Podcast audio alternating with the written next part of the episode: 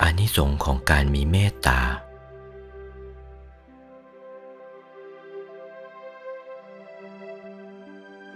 เมื่อเมตตาพรหมวิหารเป็นขึ้นเช่นนี้แล้วอัศจรรย์นัก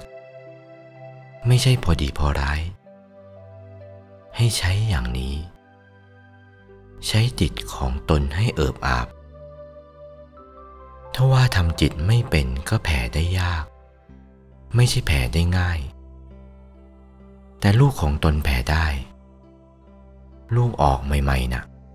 เอิบอาบซึมซาบรักใคร่ถนอมกล่อมเกลี้ยงบุตรของตน กระจับกระเฉงแน่นแฟ้นเพียงใด ให้เอาจิตดวงนั้นแหละมาใช้ เรียกว่าเมตตาพรหมวิหาร เอาไปใช้ในคนอื่นเข้า เห็นคนอื่นเข้าก็รักใคร่อย่างนั้นแหละ เมตตารักใคร่อย่างนั้นแหละ เป็นแม่ลูกอ่อน จึงจะรู้จักรสชาติของจิตดวงนี้ ถ้าเป็นพ่อลูกอ่อนก็รู้จักรสชาติของจิตดวงนี้ ถ้าไม่เป็นพ่อลูกอ่อน ก็ไม่รู้จักรสชาติของจิตดวงนี้ จิตดวงนี้เป็นจิตดวงสำคัญ เมื่อรู้จักใช้แล้วล่ะก็ ใช้จำเพาะลูกของตนก็ไม่ได้ผล จิตมีฤทธิ์นัก